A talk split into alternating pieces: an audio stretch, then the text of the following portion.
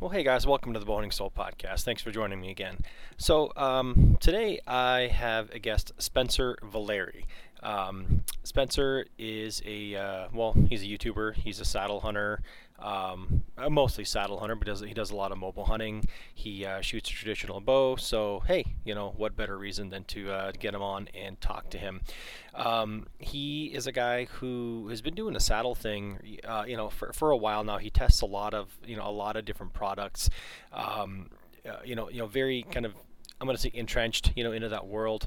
And he does a lot of really good, really good reviews on, you know, a bunch of different saddles, a bunch of different setups, um, everything. And we get into talking about all that, you know, all the saddles, all the all the sticks, all the climbing methods and, and descending methods, and uh, the pros and cons, and um, you know, we get into pretty much all of it, including, you know, how easy it is to shoot out of one of these things. Is it really um, reality from what you see on you know let's just face it like youtube advertisements basically you know from from the manufacturers who say oh this is the greatest thing ever. You can shoot this you can shoot that.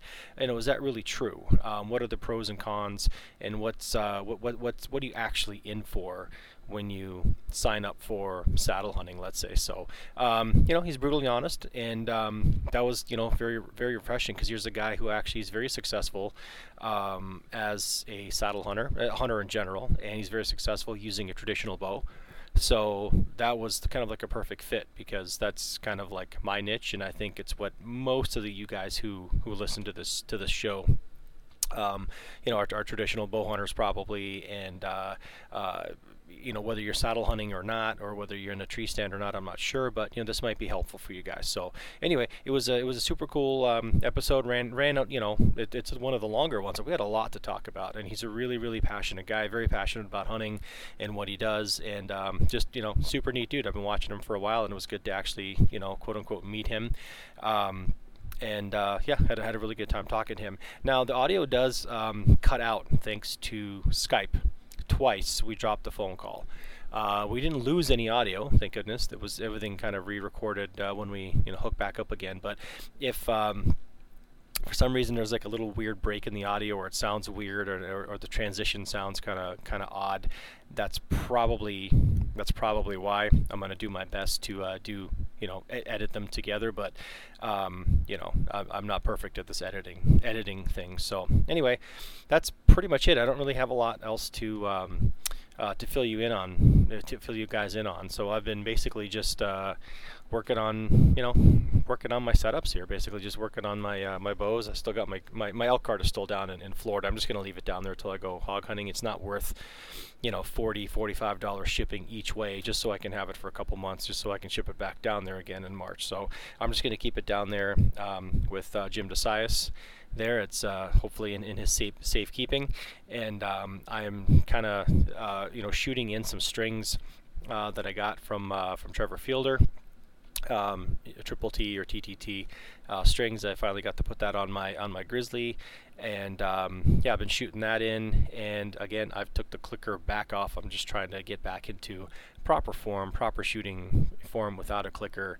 And uh, you know, it's amazing what happens when you actually start, you know, practicing the way uh, your form is supposed to be. You know, so instead of you know 26 and like three quarter or whatever, I'm like over like 27 and a half inch now when I'm properly expanded and stuff. And I'm trying to make sure I do that with um, in actual you know field conditions too.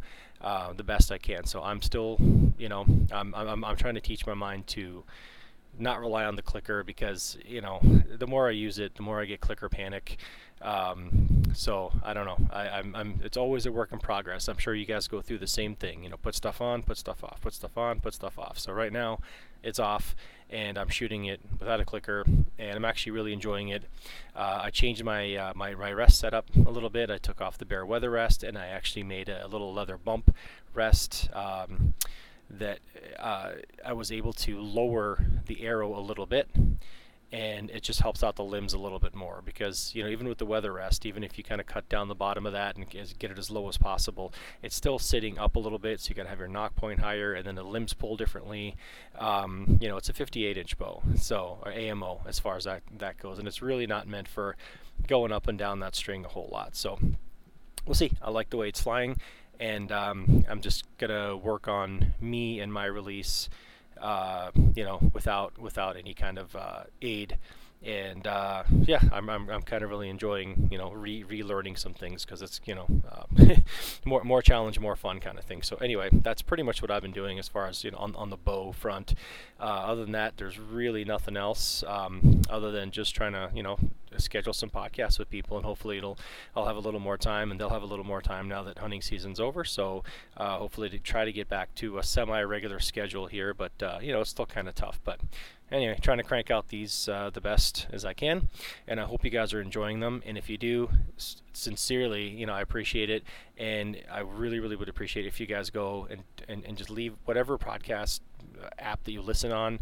Please go and leave a rating. Ratings are absolutely huge. Um, uh, reviews are great, but ratings, I think, trump all of that um, you know, it shows people or it shows the you know the algorithms that people are listening and you're interested, and then and it actually gets put in front of more people when uh, they're searching for this kind of content. So it greatly greatly helps out. So um, make sure you check out the YouTube channel as always, Bow Hunting Soul YouTube channel, and um, yeah, that's uh, that's pretty much it. So without any uh, further ado, here is my interview with Spencer Valeri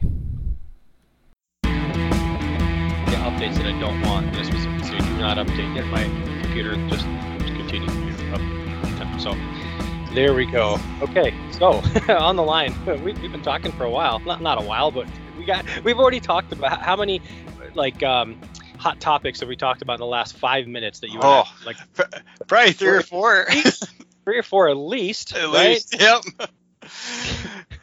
Politics, crossbows, uh, Corona. Oh my God! Like we. We've been so, everywhere. So we have Spencer Valeri on, on the line. Thank you. Uh, no, thanks. thanks for having me, man. It's my pleasure.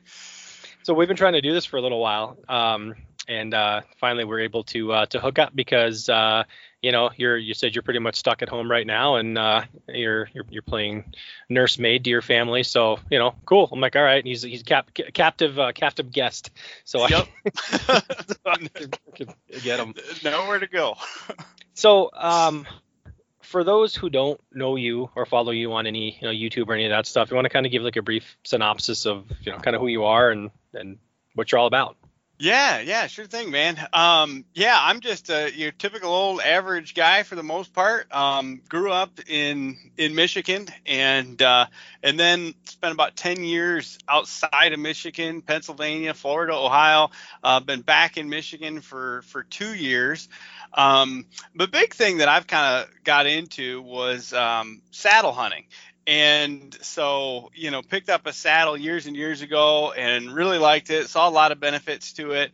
And you know at the time saddles were such a niche thing you know there was really no commercial versions. You know you were buying them used on ebay for these crazy exorbitant prices or you were doing the diy sit drag thing and then all of a sudden, uh, you had the Aero Hunter Evolution. Tried that, way too clunky for me. Decided not to pull the trigger to buy one. Uh, just you know did a used one, and then um, then Aero Hunter released the Kestrel, and I bought the Kestrel the day they released it, and um, have just been on a saddle buying craze uh, ever since. And I decided years ago to start this YouTube channel um, because saddles are so individual. You know, they they fit differently, they have different design features and all that.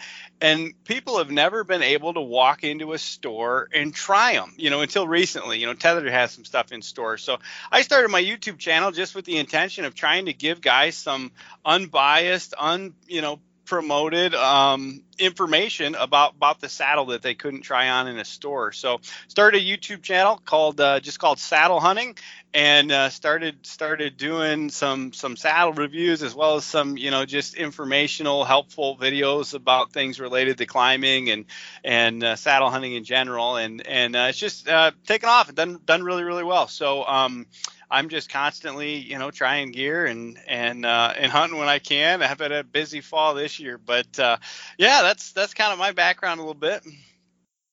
So um, let's back up a little bit. So are you do you come from from a hunting background? You know, not really. My dad was not a hunter. He was an avid bass fisherman. Um, but growing up, you know, I don't know if you remember, but they had ESPN Outdoors back in Mhm. the day. Yep. My dad would would throw on ESPN Outdoors on Saturday, and uh, he'd watch for the fishing shows. Well, it was like every other one was a hunting show, and he just left it on. And so I got watching hunting shows growing up, and I said to my dad in my early teenage years, I said, "Hey, I'd I'd like to try that." And so he kind of pulled some strings and we did hunter safety. I have a twin brother, and so me and my twin brother and him did hunter safety. And then through some connections, he um, he had some family property up in the Upper Peninsula of Michigan, and so uh, we we started making yearly trips up there, and um, you know killed my first deer. I was a fairly late starter, so I was probably 14, I think. 14 yeah, I think 14. No, no, that's not right. I think we started going up when I was 14. Maybe I was 16 when I killed the first one. So pretty late start, you know, compared to a lot of guys. But back then, you know, in Michigan, you couldn't even hunt with a firearm until you were 14. You know, nowadays they, they let these little little kids go out. Um, so yeah, so from there it just it just lit a fire in my soul, and I have been an avid avid deer hunter. Uh, I like turkey hunting probably more than I like deer hunting, and I like traveling to hunt more than either one of those two things. So um, I just ate up with it, took up trapping along the way, and and just um, I just love it, you know. Really? So Yeah, I mean, I was pretty late to the game, and I was like late late twenties, and I'm 47 now. Yeah, 47 now. So I was like late 20s, early 30s, I think, by the time I was actually Okay. really took it up in earnest. You know what I mean? Um, Yeah. Took it up for a little bit when I was younger, in my early 20s, but then, uh, um, you know, moved away. Got you know, just my job kept me traveling a lot, that kind of stuff. So it was was never, you know, it, I, I kind of had a resurgence back into it back in the mid mid 2000s, late 2000s, I guess, and um, you know, it's kind of been going since then. But yeah, I remember um, you mentioned uh, ESPN and stuff. I remember, well, but do you remember like TNN Oh, outdoors yeah. before? I don't know how old you are, but you know, this is before it changed to Spike TV or whatever the hell it's called now. and it was TNN outdoors with Tracy Byrd. You know what I Oh, mean? yeah. and it was all like the hunting and fishing channels or, or shows before like NASCAR started, like around noon one or whatever it Yeah, I was. So feel that was like my uh, Bill Jordan show might have been on TNN. I'm not sure. right. but there was a lot there was a there was a there was a lot on there so and yeah so i I- yeah i totally get it i was like i kind of got enamored with that stuff and i'm like man that sounds like a ton of fun because people ask me like how did you get into it and i'm like i really don't know you know i don't there was not that one like like spark like ooh i have to do that like that one moment you know what i Yeah. mean Yeah. so, so we kind of me and my buddies kind of eased into it we got into it through like trap shooting and stuff and then um you know at this range we went to and then we're like hey why don't we try and shoot some actual stuff and and it, it kind of you know moved on from there so Yeah. but um yeah I'd so this to mention, Sorry. you know, I, I had a buddy in uh, in high school. His dad was a big time hunter, and and I was just lucky. His dad kind of took me under his wing and really showed me how to hunt. Introduced me to the recurve bow, and so started shooting the recurve. And then uh, he had a bunch of property and let me hunt it, and so I was able to just start stacking deer on on top of deer for a couple of years there, and and got my feet wet. So that was really helpful in my you know learning curve, I guess, so to speak. So were you able to? So then you you had access to a lot of private then is what is what you're getting at, right? So to be able to kind of, um, Yeah, yeah. kind of walk around unencumbered or have someone kind of guide you at least maybe even if your dad wasn't. Is that is that Yeah, yeah. That that guy had uh, quite a few acres in northern northern Michigan, and so we would make make trips up there for uh, you know for firearm season, and then you know periodically during bow season and things like that. And so it was a big chunk, uh, and um, just nice to you know be able to walk out there and and hunt deer that were a little less pressured than the public land stuff in southern Michigan where I lived. And um, so so that that was great. But then then moved around the country and have done. Um, a, a decent mix ever since of public and private land stuff. um, are you the only one in your family that hunts right now then? Yep. Did, Um, you, did you bring others? You know, did, did, did, did your dad kind of get the get the bug too after you started or? Uh, no, he you know. he didn't. He never did. I got my twin brother to hunt twice. And he killed two deer and has never done it again. Actually, I take that back. I've taken him out three times. He's killed three deer and he's never done it again. yeah, hey, with that Um, success rate, you know. Oh yeah, you can't you can't argue with that. um, he probably uh, thought it was too easy. He needs to struggle a little bit. I yeah, I know he needs to put some time in.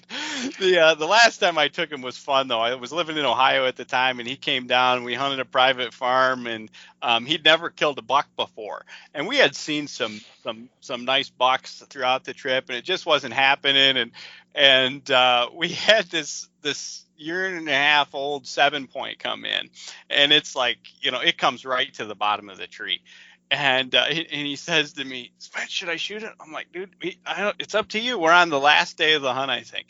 And uh, and it looks up at us and turns and runs 15 yards away. And I was filming, and it stops, looks back at us, and I just got the camera on. I don't can't see him. I don't know what he's doing. All of a sudden, he he shoots it and he center punches it. And I look down at him and I say, "Hey, you shot it?" And he's like, "Yeah."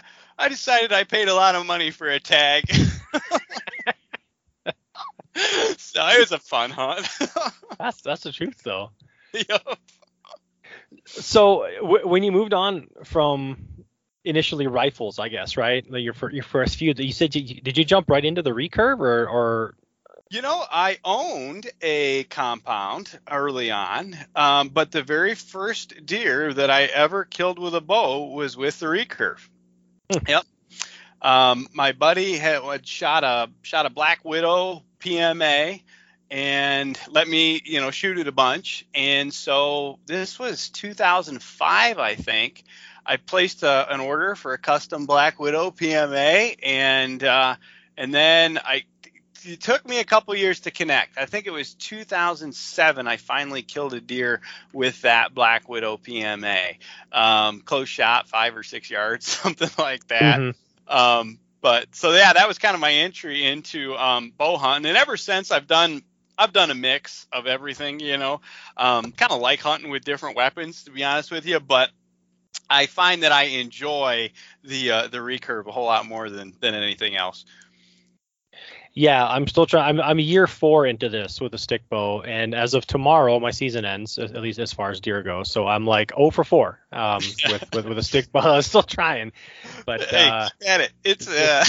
trials and tribulations, man. This year has yep. just been, you know, um, So I, I kind of ranted in the beginning of the, the, the previous one uh, of the previous episode here about like my season and I just you know um, not being able to get out. Just like I've been able to get out midday. I've been I've been walking around a lot, like miles and miles and miles, right? But I'm basically like ten to two, you know. Oh yeah. Because you know, drop my daughter off and picking her up from school. So between you know, she starts at 9:20 and I got to be there at four. So all these awesome. I mean, I found some just primo, primo, like the kind where it's like if it was a cartoon, you'd hear like the ah, you know like the brake screeching sound, you know, with the dust yep. flying and stop right here, climb the tree kind of thing. And it's like, oh, okay, it's 2:30, 3 o'clock. I got to leave now. Yeah, you know, yeah, instead of sitting till, till, till, you know, it, it's just so my, you know, hope and a prayer was to catch a stupid deer walking around midday, um, that happened to intersect with my path for wherever I was, and that and that and that didn't happen, you know, and um, you never yeah, know this, though. it, yeah, it's it's crazy, man. Like I, I said, it was kind of like the the whole.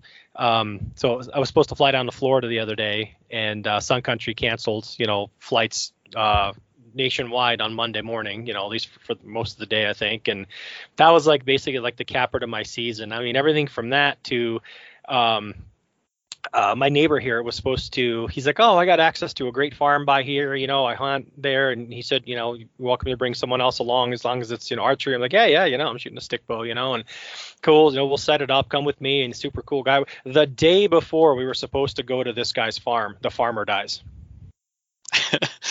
Back up Okay, I think we're back up. We're back up after technical difficulties here. We had a crash. forgot to record. Luckily, we didn't do. I've never done this. Um, you know, when you do like an entire podcast and then you're like, uh, uh forgot to record. I've never never done that. I hear that happening, but knock on wood. Yeah, that'd be a drag. yeah, but anyway, I was I was ranting about like my you know my season and stuff, and you know midday. It's all I'm relegated to. You know, awesome sign where I just love to just sit and stop at that tree and just just set up but I gotta go.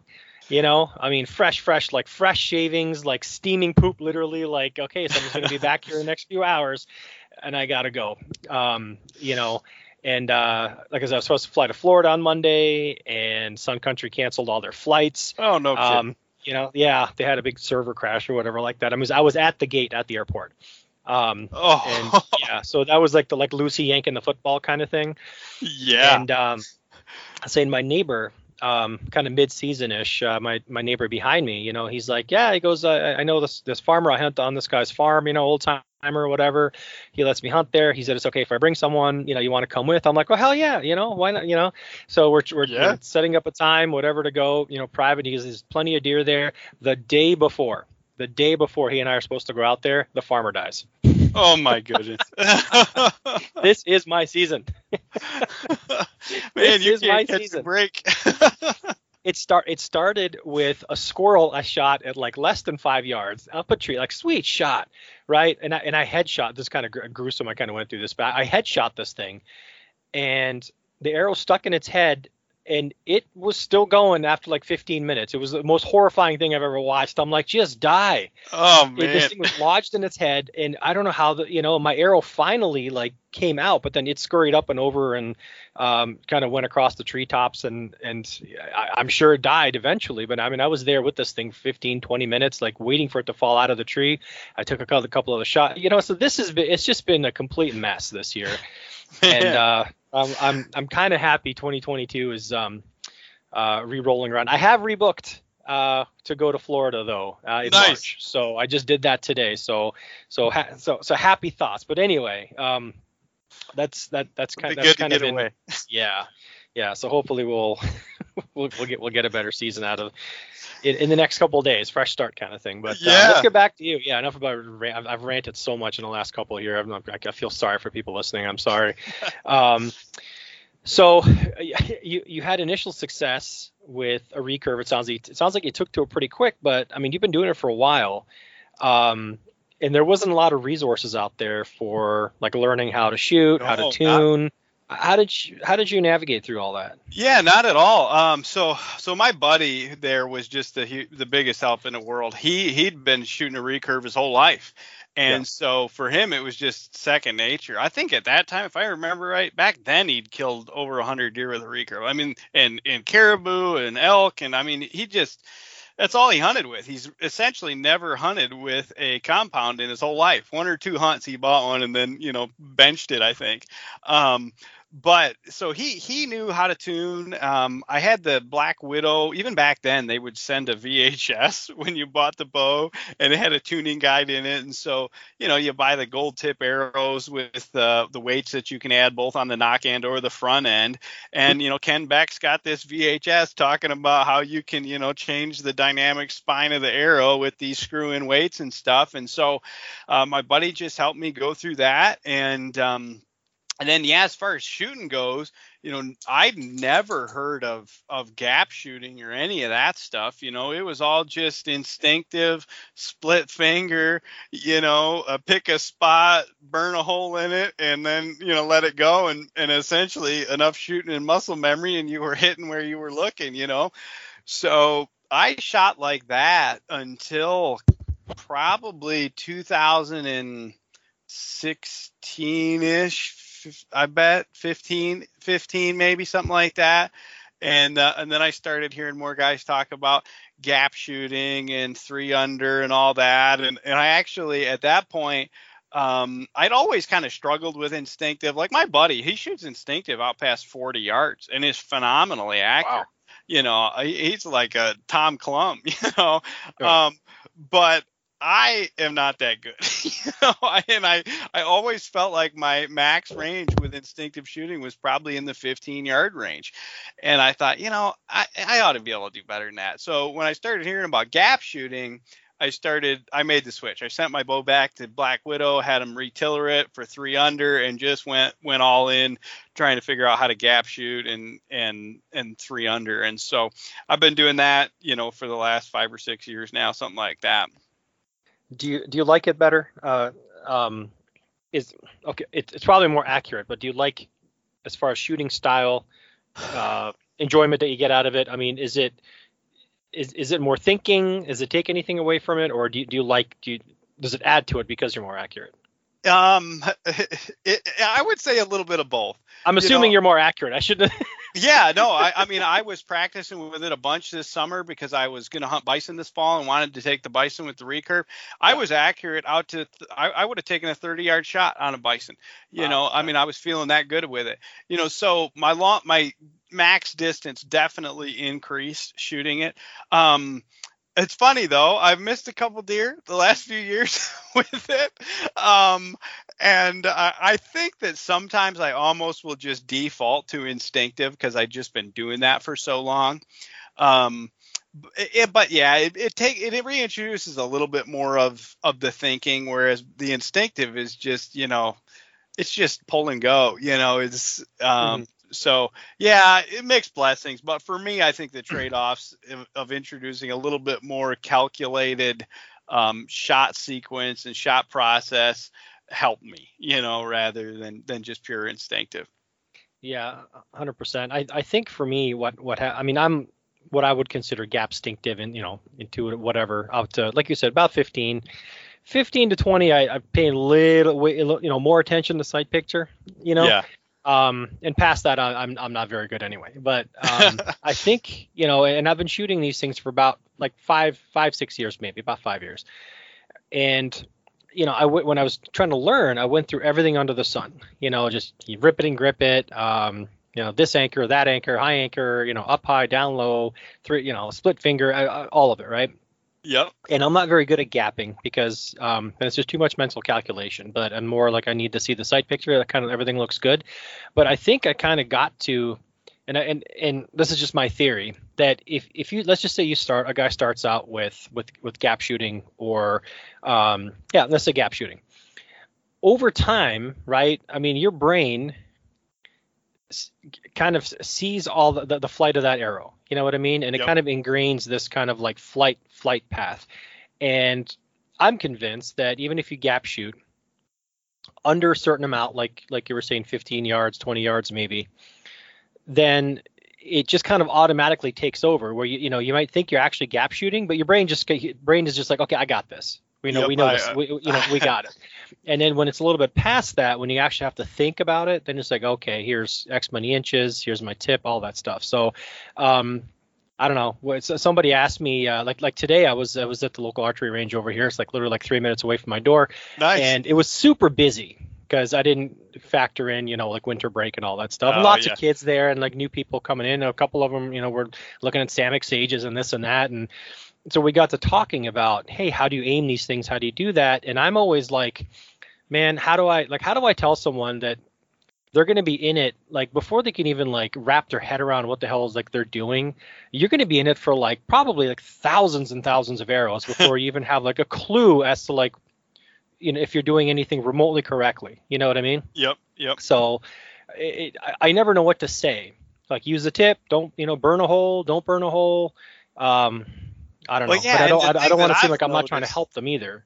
Right. Yeah, exactly. You do want to be helpful and you want people yeah. to have a good experience, you know, and and I think it's easier for people to have a good beginner experience if they're just instinctive shooting because the brain the brain is good at making those calculations. They'll hit probably better than they anticipated just yeah. instinctive shooting with no training, right? Yeah. But gap shooting in my experience anyway is much more form dependent. You know, if yes. you're not anchoring in the same spot, if your draw length isn't the same, your gaps are going to change. And so, you know, you got to have a somewhat repeatable form in order to gap shoot accurately, especially at distance, you know.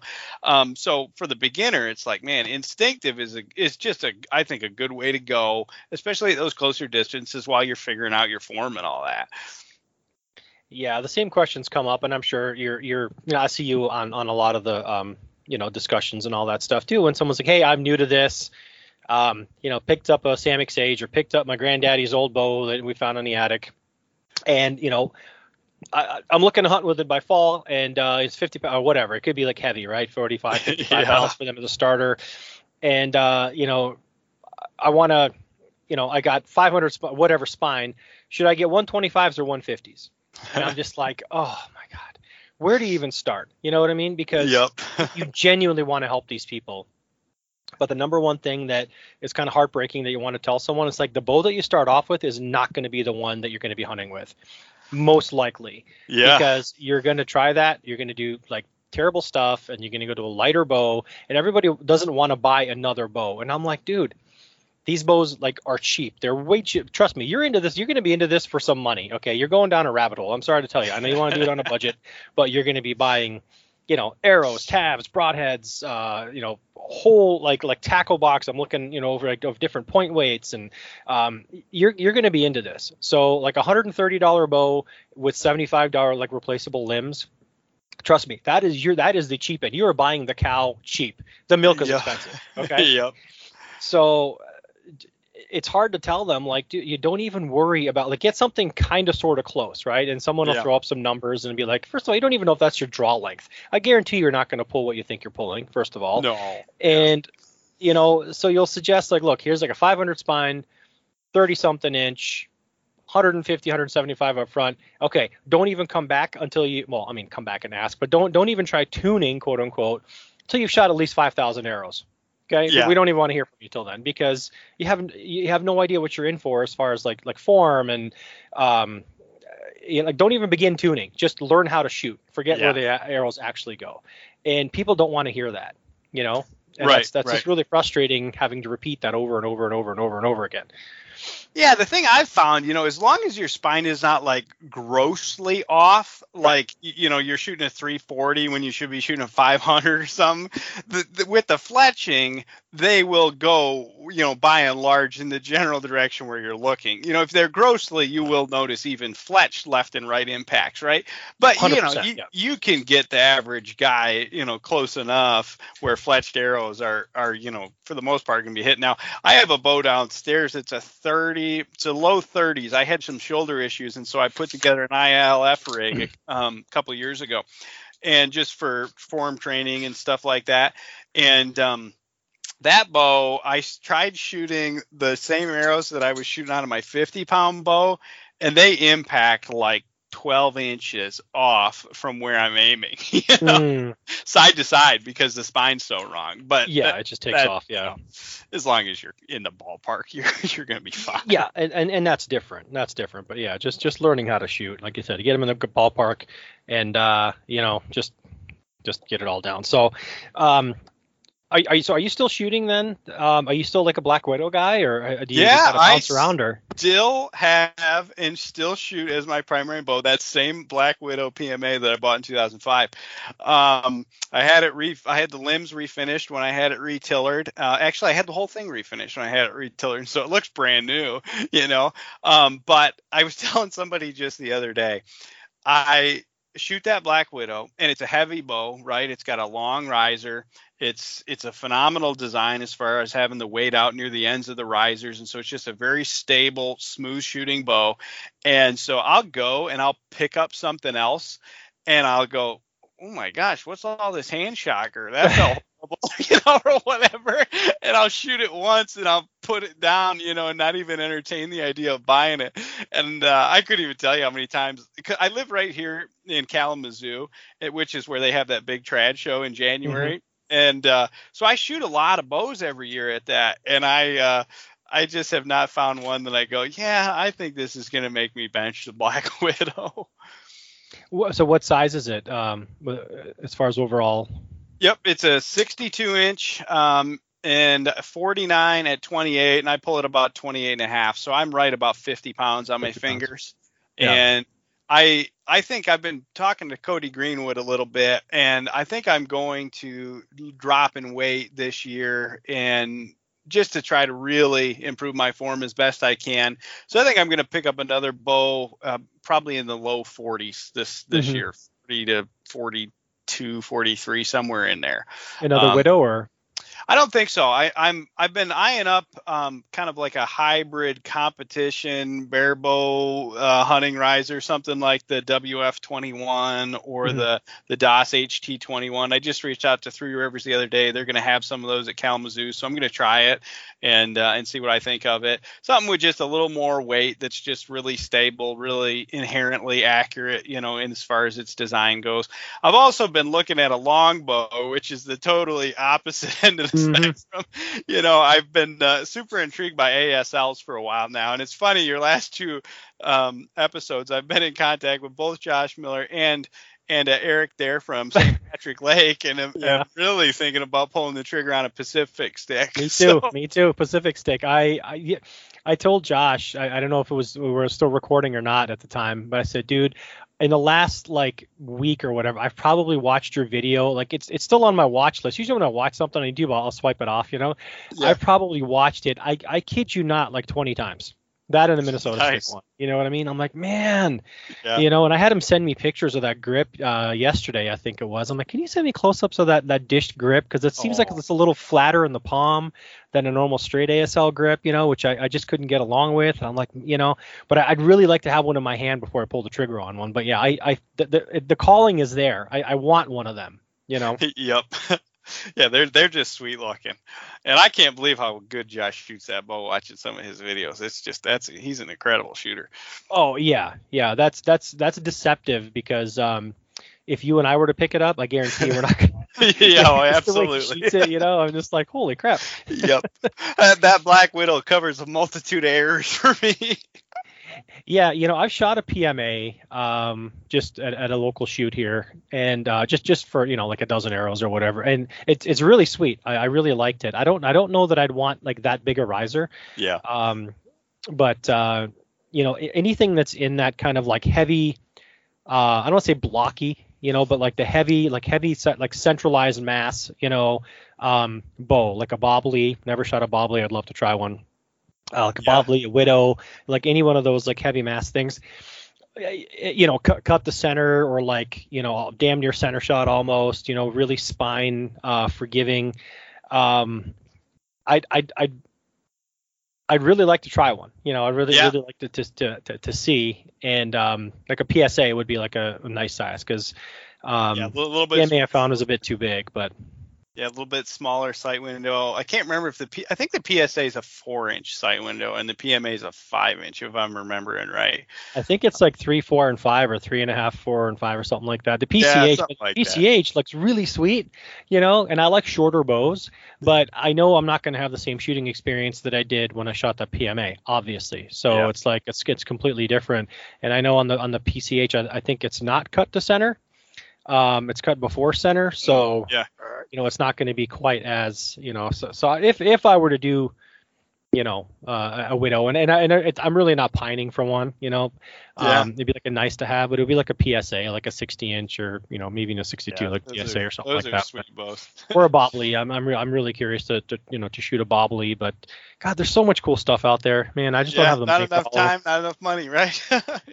It's it's not. I mean, like I said, I'm I'm really looking at that that ASL. I'm looking at um um like Bob Lee's out there, like super nice. Um, what else? Uh, I like God. um, Scott Cox bows over there at Stalker Stick Bows. He makes just some beautiful looking bows, uh, fantastic veneers and all that. I've shot a number of his bows because he comes to Kalamazoo every year.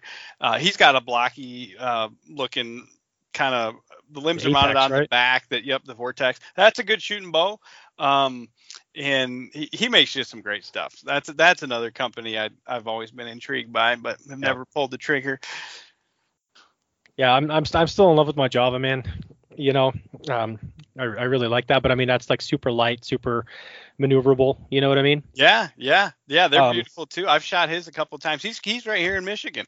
Yep. Uh, Yep. Yeah. That's so much, so much to choose from. I don't know. There's uh, and then there, there's another one I really want to try and shoot. Um, which you don't see them very often. They don't come up a whole lot. Is uh, the Acadian Woods? You know the Acadian Woods uh, Oh, tree yeah. stick. Yeah, You know, um, super cool looking. I like the limb design. You know, um, I like the shelf design. I don't know. There's there's too, too, too many bows, not enough money. I think. that's it. yep. Yep. And it seems like there's just more and more popping up. So, uh, do you get to? Um, I, I don't know what you do for for a living or whatever, but I mean, do you do you get do you get to hunt a lot? Do you get a lot of free time? I mean, I know you're you know husband, dad, all that stuff too.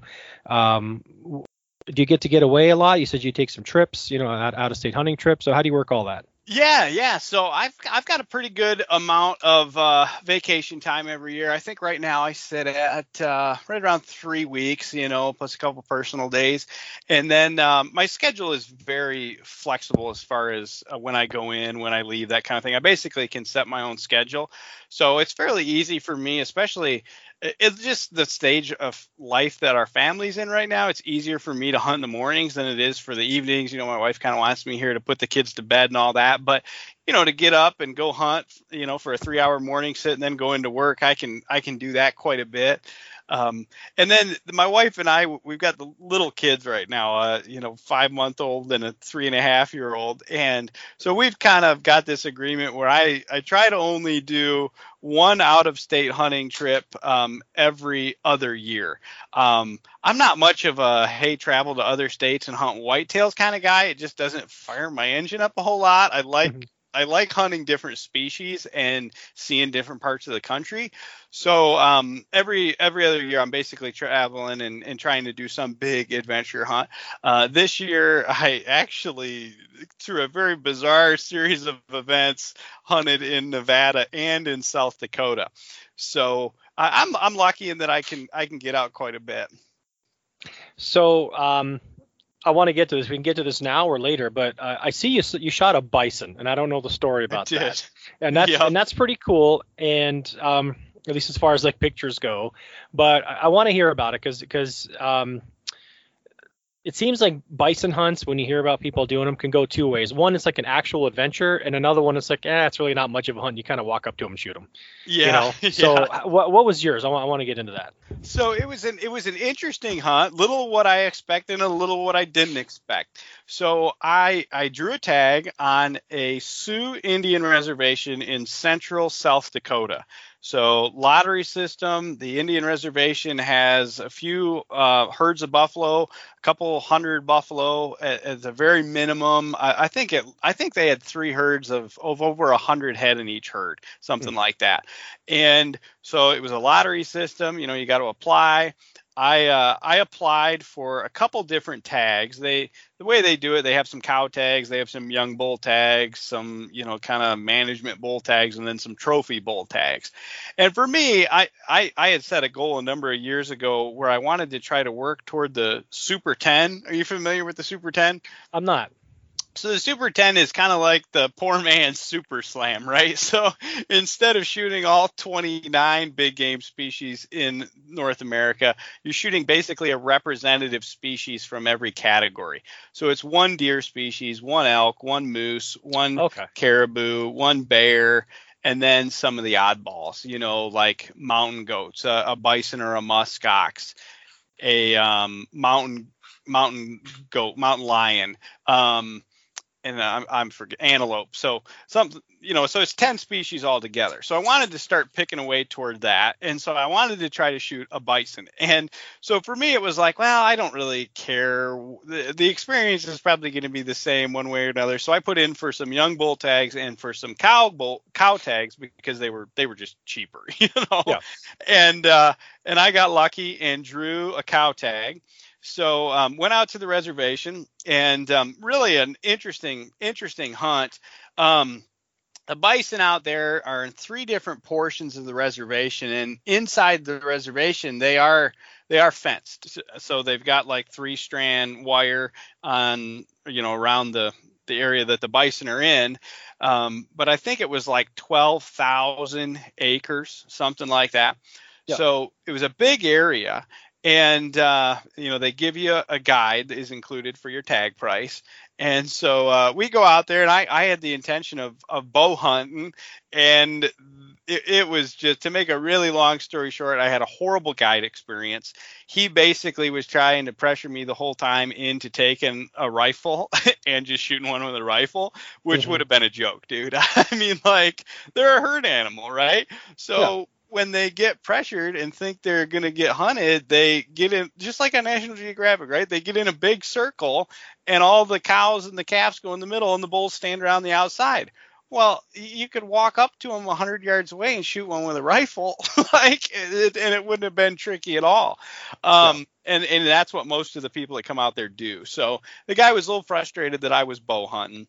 Um, I tried a, a handful of stalks with the the recurve, and then he and I was getting busted, man. I mean, they were really really spooky. So in that sense, I had a quality hunting experience because the animals were very very wary.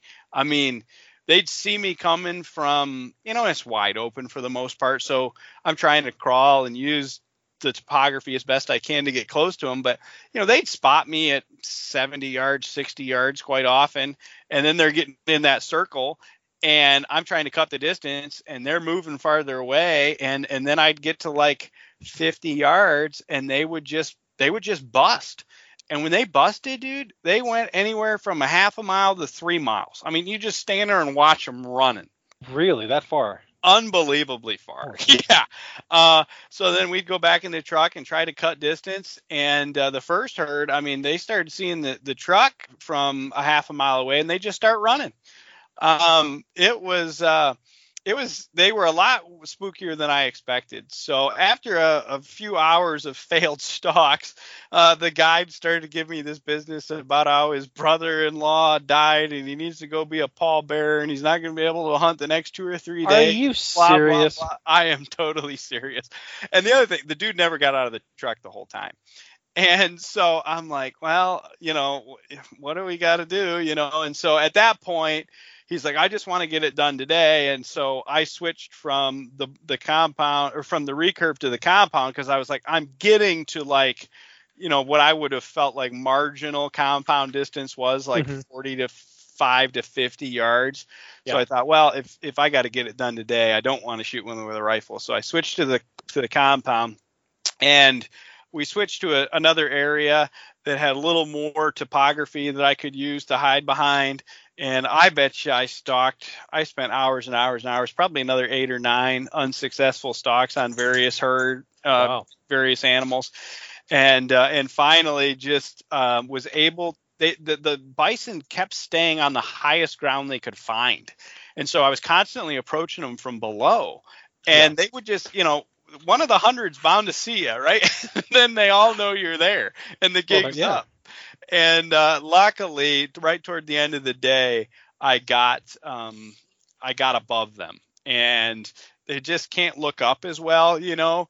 And so I was able to sneak down this little finger ridge toward the herd, and uh, right when the ridge was kind of ending, I, I was on the side of it and I crept up over kind of the corner and uh, and there was a nice cow on the end and uh, and I made a, a 20 yard shot of all things Oh, and uh, and uh, ma- made a good shot on her, and uh, it wound up being about a 900 pound cow.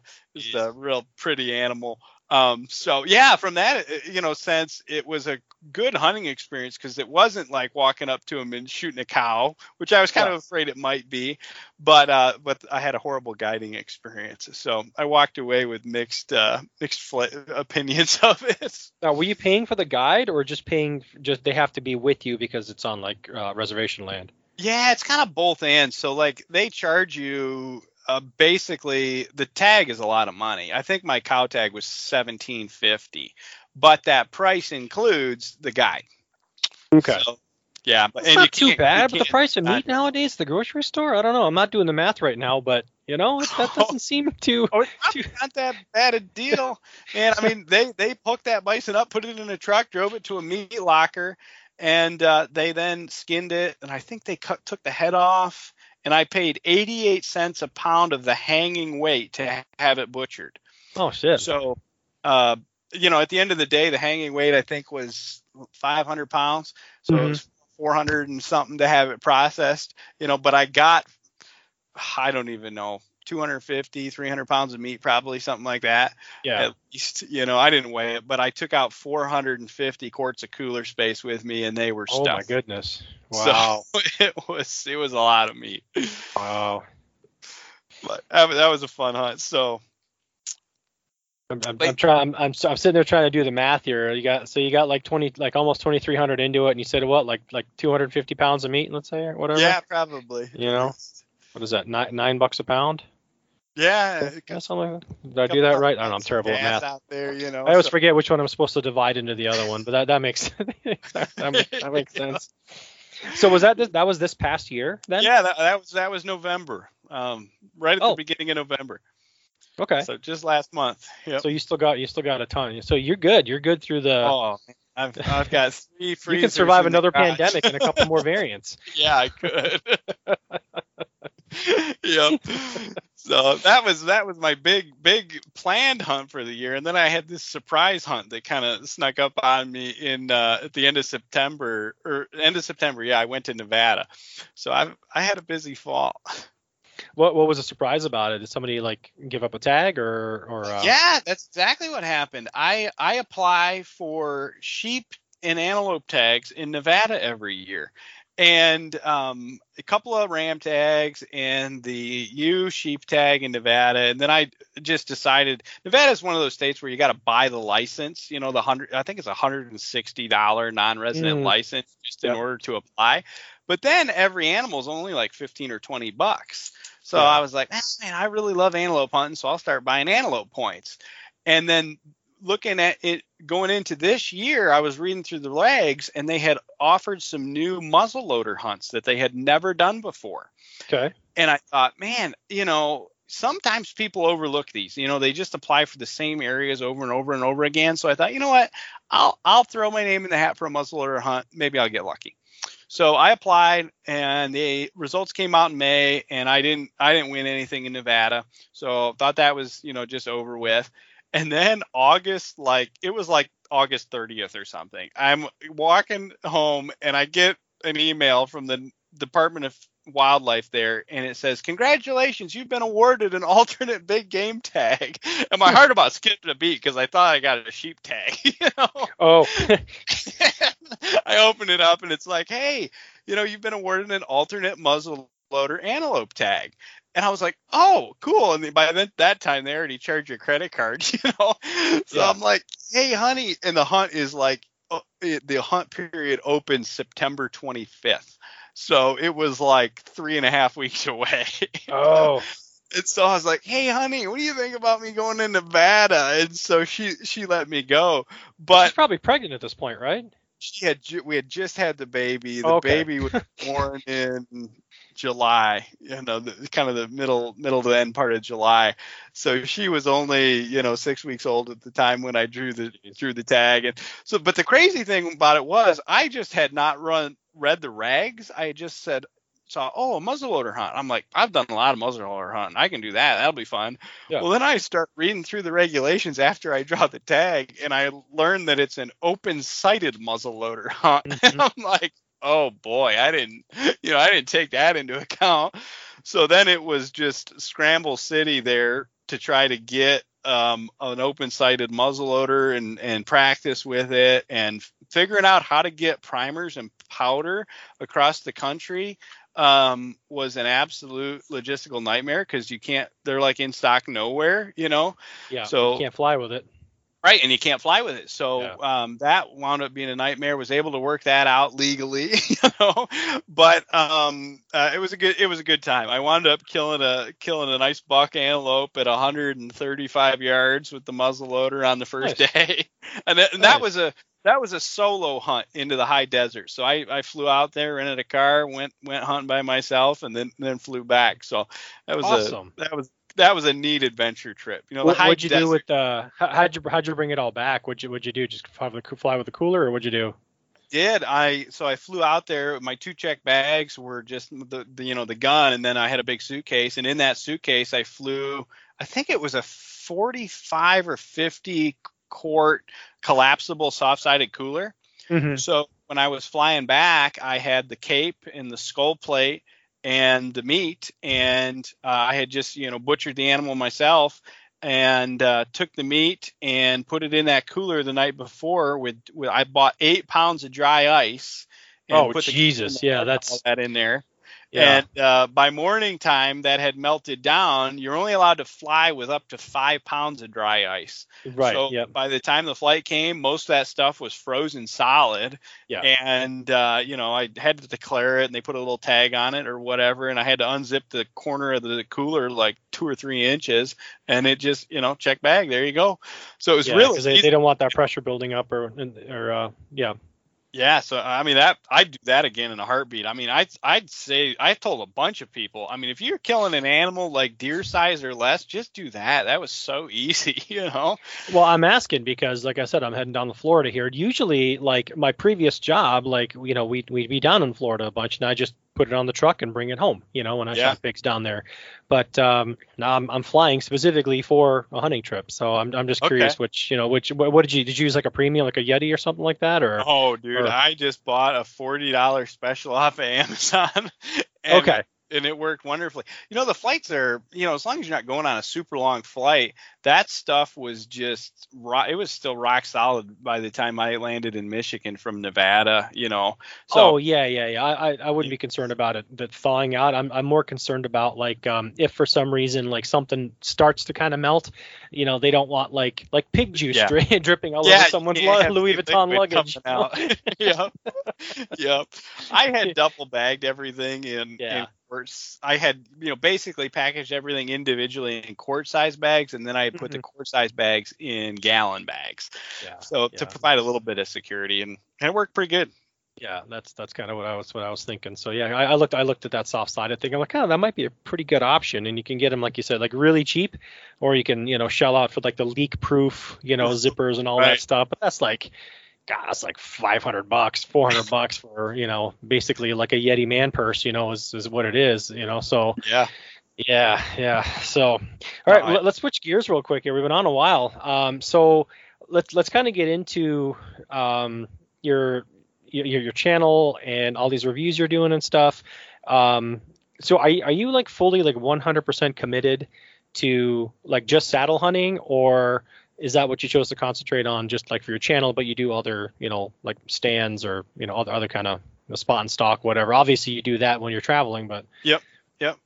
Yeah, so um, I would say when I am mobile hunting, I 100% have hunted out of the saddle for quite a few years now. I did buy a Lone Wolf Custom Gear 0.5 this year, basically for the sole purpose of testing it out as a hybrid option. You Mhm. know, I'd seen a lot of guys buying these these Trophyline missions, and I would look at that and I go, man, one of the reasons I got into saddle hunting was to not carry a ton of stuff into the woods Yeah. and I I just had no interest in carrying a platform that weighed six pounds into the woods, you know. So I thought, well, if I'm going to do that, I might as well buy a small tree stand that weighs slightly more, but then it has backpack straps and carries way better to to test out. So this year I did do some mobile hit sits with that Lone Wolf Custom Gear 0.5, um, and and I'm only hunting basically um, public land right now. So um, everything I've done the last two years is, is for the most part mobile hunting. One or two sits a year on private where I may have a preset, you know, and I I'll I have some presets that are you know.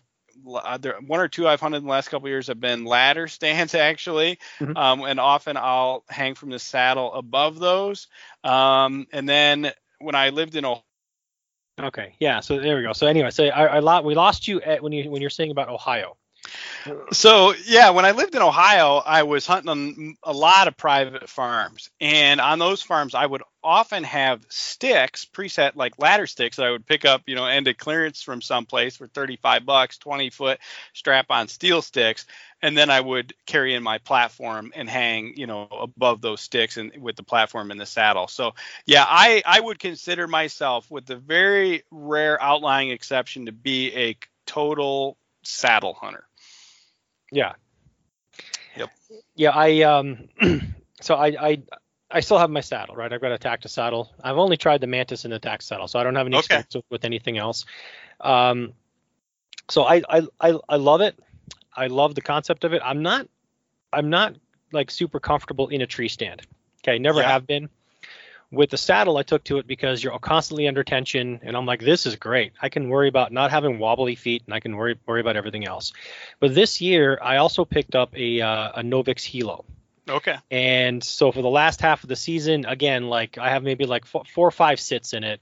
Um, not very long, because only like an hour or two at a time, like midday kind of thing, just just to climb a tree and practice, if if, if, if for nothing else. yeah. Um, and you know, I, I first of all, it's way better than the XOP Vanish that I had several years ago that I got rid of. Uh, way more secure. I love it a lot. But um, I, I, I almost wish I'd bought the Assault 2 instead of the the Hilo because I think the Yeah.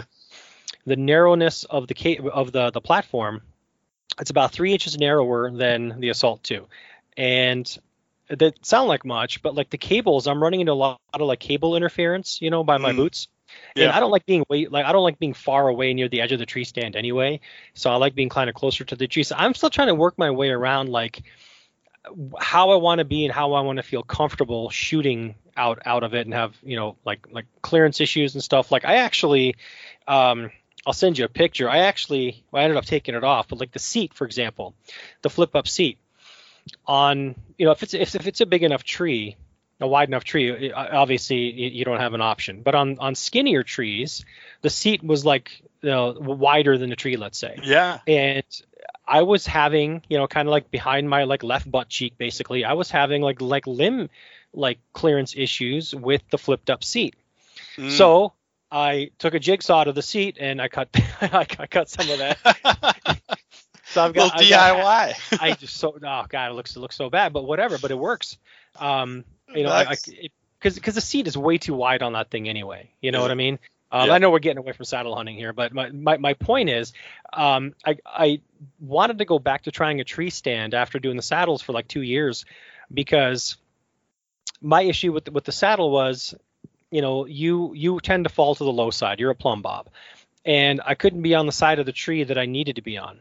Mm, Um, yeah. I think, you know, my view is it's it's Anything in a tree. First of all, whether you're in a tree stand or, or, or in a saddle, it's way more conducive. My my thoughts to shooting a compound bow than it is a a recurve.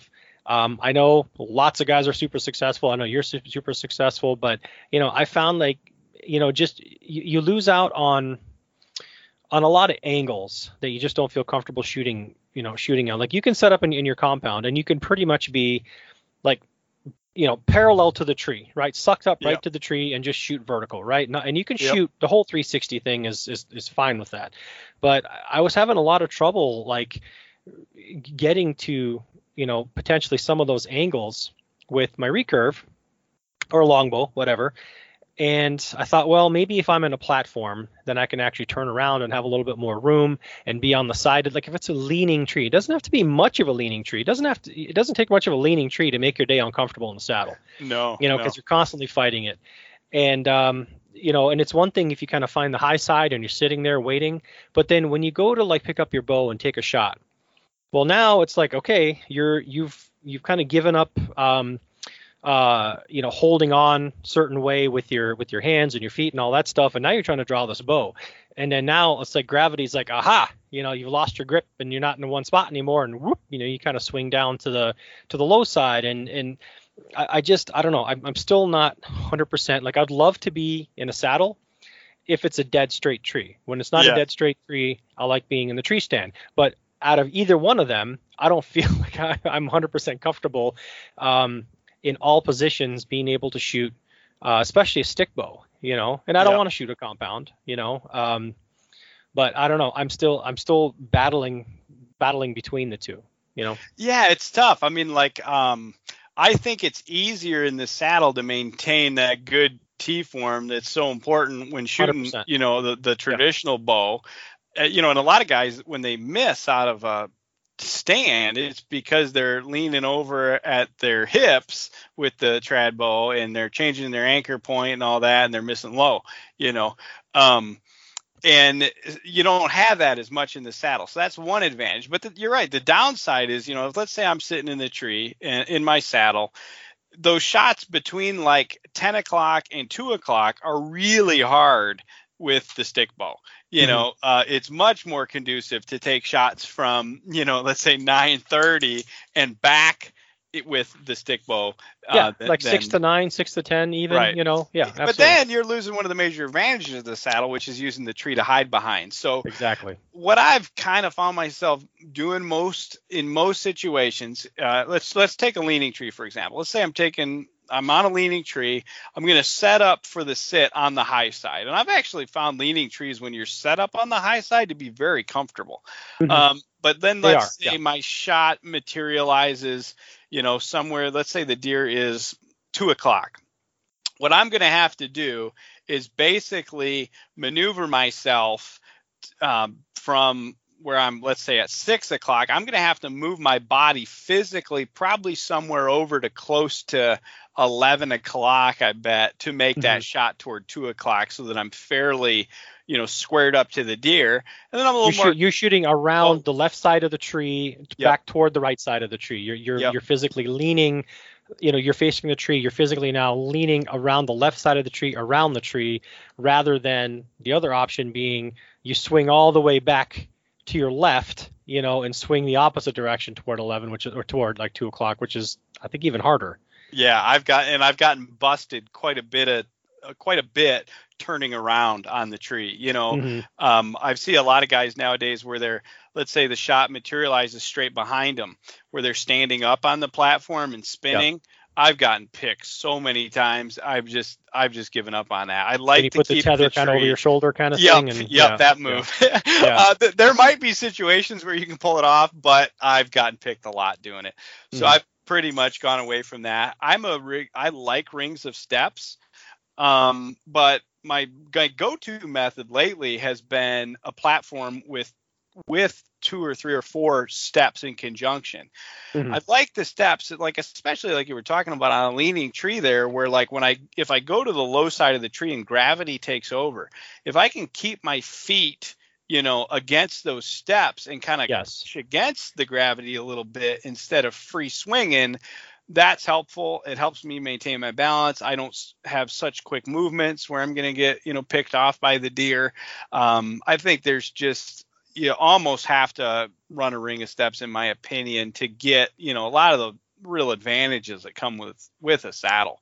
I couldn't agree more. I've I've never run a um, ring of steps, um, but yes, uh, because what you're talking about is being able to brace yourself, uh, you know, with with your like low side foot you know, against you know your other foot basically right so you kind yep. of like your your shoulder width apart or, or or more whatever but you're you, you've got that that base where you can kind of um uh, you know, put your legs are pushing against you know each other to stabilize yourself, as opposed to if your feet are just kind of like basically pegged in one spot, um, like on a step or on a platform, and they're like next to each other. Basically, you really can't, you really don't have that kind of wide, uh, wide foot spread kind of push pull action to, to stabilize yourself. So that's exactly that, that. That was that was my that was my my my biggest complaint.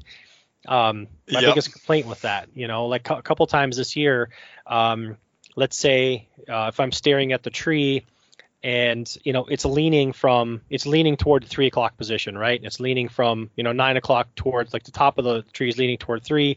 And i need to be um to be hidden i need to be at the six o'clock position right? Kind of kind of looking into the marsh. Yep. well you spend an entire sit trying to like not fall down to the right or swing down to the right you know toward the three o'clock.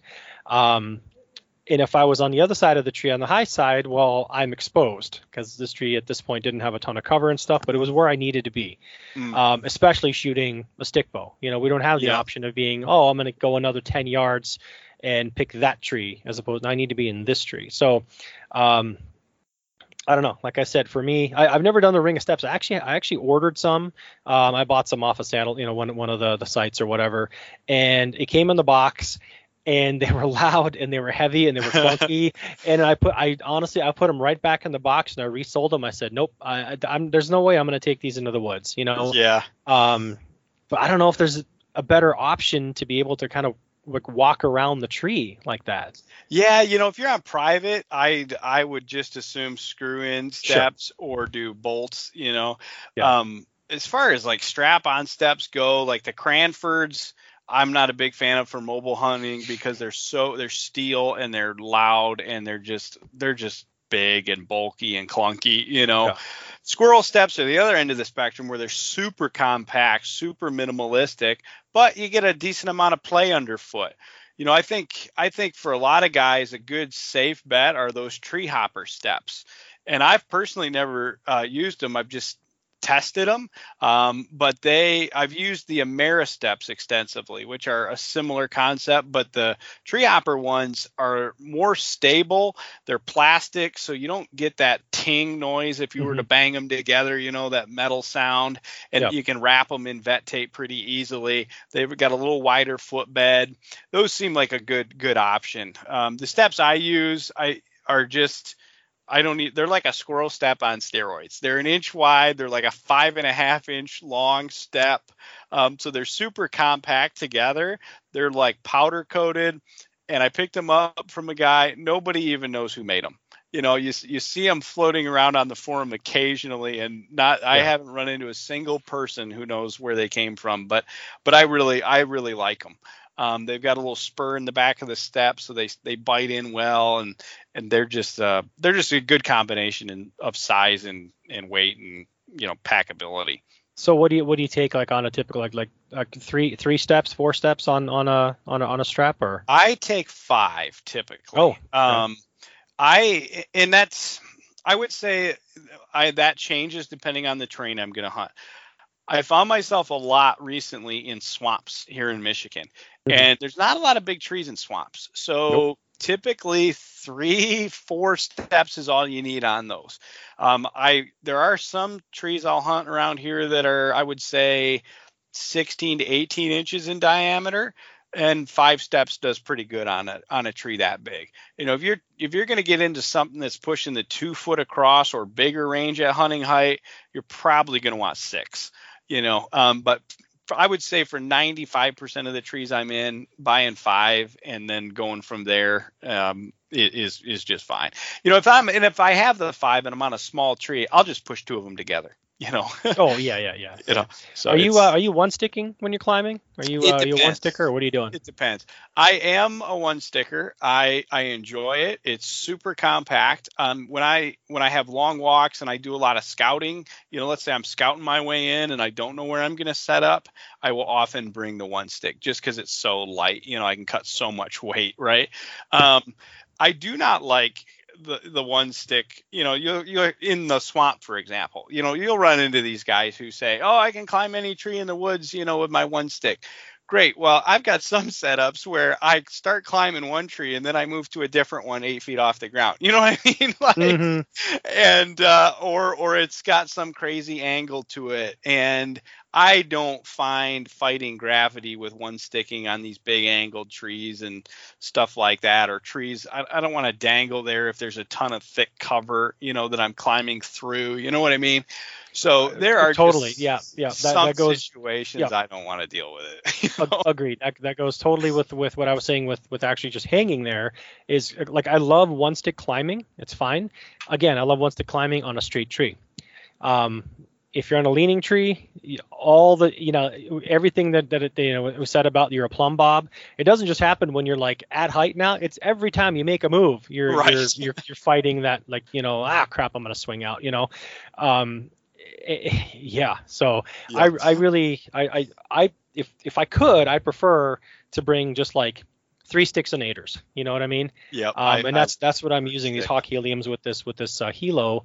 Um, I had that ultimate one stick, um, you know, yeah. from um, uh, Eastern Woods.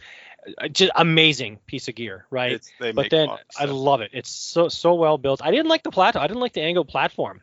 I don't um, like angled platforms either. Yeah, I thought I was gonna like it, and it's. I think the angle could be like half of what it is and it yep. would be it would be fine. I think it's too angled.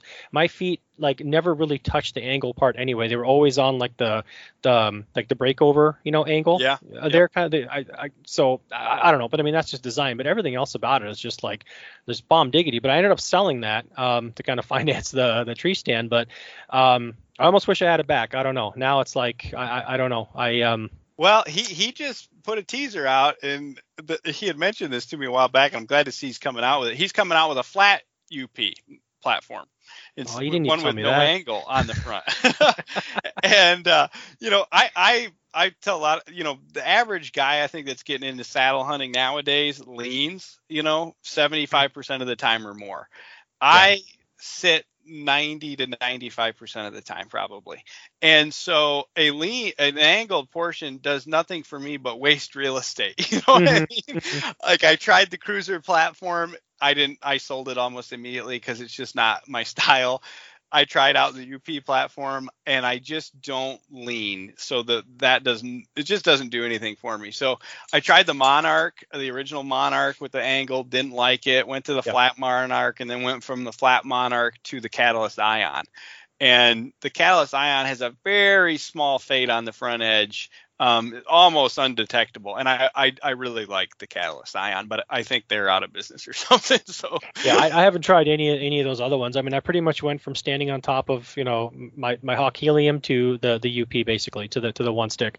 Um, but yeah, and I, I lean too. But even even still, like I don't lean way so far back to match the angle of that breakover angle, you know, Yeah. of, of that of that platform. Um, I'm pretty like sucked up, sucked up close to the tree. I don't lean far- far back. So basically, like the real estate underneath my heels is just is empty. You know, it's it's not actually on the platform. So yeah um, I'm but totally I do love those little side. I, first of all, I love the way um, that that stick grips the tree is just amazing. Um, and I love the little side wings on there where we were talking about how you can kind of push off, uh, you know, with with the steps that we were talking about. Yep, Um, That gives you a little more room to kind of like you know put put one foot on the backside of that that little angled uh, piece and push off of it as you're kind of like hook your knee around the other side of the tree to be able to make that shot we were talking about. Like if we're going to make a two o'clock shot and go around you know around the tree from you know 10 11 12 o'clock and lean around that way. Um, in those instances it, it does work out. Like just just great you know. So like i didn't end up selling that stick because the stick didn't work. I ended up selling that stick because i wanted to finance uh, a tree stand. Yeah, yeah. I, I tell people that a lot, you know, especially when it comes to saddles. Like you're there's a lot of great gear out there, and Yeah. there's no one thing that you can say is the best almost in any category. You got to figure out what's going to be best for you based on your your hunting preferences, your hunting location, all that kind of stuff. You know, your hunting style as far as like do you sit, do you lean, do you do a mix? Some saddles and some platforms are going to be better suited for one than the other, and you gotta you got to decide what works for you you know hundred percent. You were talking about that uh, um, um, Lone Wolf Custom Gear Point Five. So the whole kind of hybrid concept, right? So being able to take a, like a small tree stand and then use use a uh, uh, like a like a rock climbing harness or a saddle or whatever, and be able to turn around and, and do all that. That's great, but a tree stand um, is is not really meant to have that. Like if you need to kick around the side of a tree and kind of put side load, well, it's not meant for that. No. You know i don't care how well it bites um, it's it's not meant for that kind of side load at all. So um, i kind of gave up on the I, I, I had thoughts of doing that thing. I think a lot of people do like i'll do like a hybrid setup. But uh, it's fine if you're if you want to kind of turn around and be um, under tension you know just kind of facing the tree but if you're going to want to kind of hook around the tree at all or lean out sideways away and make some of those shots i would i, I wouldn't do it you know? No, that's that's, that's that's that's not what that does stand the is for. helo have two straps on it or just one? It's got it's got two yeah but no one yeah, ever uses I, two I yeah. couldn't do the. Uh, I tried the Lone Wolf custom gear in that sense with just the one strap. You could you can't put any side pressure on it with one strap. Correct. You, Yeah. you have to have both straps, and then you're fighting walking around the cables and stuff. So, yeah, it's it's not ideal. I think if I was a tree stand guy, I would probably do it just like in case I needed to get a shot directly behind the tree, you know. Mhm. Um, and I back before years, years and years ago, before I switched to saddle hunting, when I was hunting out of a tree stand, I was using a rock climbing harness instead of the full body thing anyway. So I would probably just use a, a really compact saddle, like like the Tactus saddle. I have the Adapt DSS, which I think would be perfect for that, or the CGM Sidewinder that you know gets so compact, almost like a rigger's belt. I'd use something like that in conjunction with a stand, just just in case, you know. But it, I don't think it's ideal. yeah I, I sat in um i sat like like normal style in this with the tactus saddle just to see how i'd like wearing a saddle instead of a harness you know Yeah. um because it's just easier to walk around with more compact that kind of stuff um I, I didn't like the fact that you know with enough you, you need enough slack basically to go around you know behind you right um, and then so that carabiner started clanging on stuff um, and mm. the back of the saddle like started you know like rubbing on the uh, not the saddle's fault that's not what it's meant for but if you have any kind of belt pouch or anything like that then it started it started to rub on the bark or on the tree on the uh, tree stand post you know yep. so I kind of gave up on that and just went back to the you know the the the harness that I had, like a regular, you know, um, like that's like a I don't even think they make it anymore. It's like a G Tag Ghost or something or whatever. But you know, which, which, I hate. I hate that thing. I put that on. The, the lineman belts are like on the back side of my kidneys. The lineman belt loops. You know, like I'm reaching around going, "Good lord, who designed this piece of crap?" I, I sit in a lot of gear and I go, "They never tested this, did they?" No, terrible. I'm reaching around sideways, like, "Come on, click, man!" You know. Yep. I got to get rid of that thing and get like a better. Uh, yeah, we better, gotta better. we gotta get you in a in a in a quality saddle, man. You said you got the Mantis and attack the saddle, which I think I have owned somewhere in the neighborhood of 26 saddles, something like that. Different makes, you know. Some of them yeah. have been sizes. You know, I tried two different sizes of the Mantis, for example, but I counted that as one one make. You know. Yeah. Um, but of those 26, both the Mantis and the Tactus saddle go near the bottom of my list from a comfort perspective. You think so? I, I think the Tactus saddle is super comfortable. I, I really like it. Do Uh, yeah, I do. Again, I've only tried the two. Like the Mantis, you know, when it first came out, um, you know, great for what it was, but like what I com- my complaints on it were what a lot of other people were complaining about was that it would kind of ride up, you know. And yeah. if you're going to do any kind of like one sticking where you're actually like sitting there hanging, well, you need to be comfortable hanging, otherwise you're just going to get a wedgie, you know, while you're oh, dangling yeah. there basically. Yeah. So,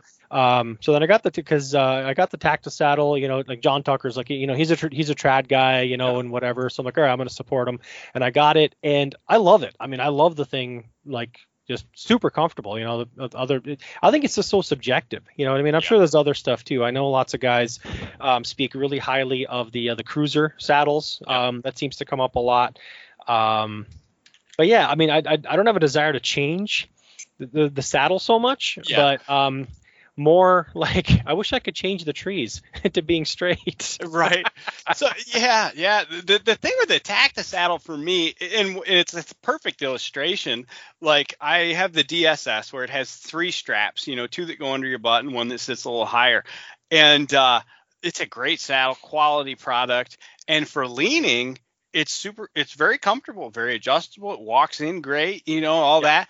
But I sit, and I yeah. just you know, I got more pressure points when I was sitting. Uh, if I was leaning most of the time, yeah, I, I, why not, man? It's, it's got a lot of great features, you know. Yeah, yeah. But just for my style, there was others that are were more comfortable.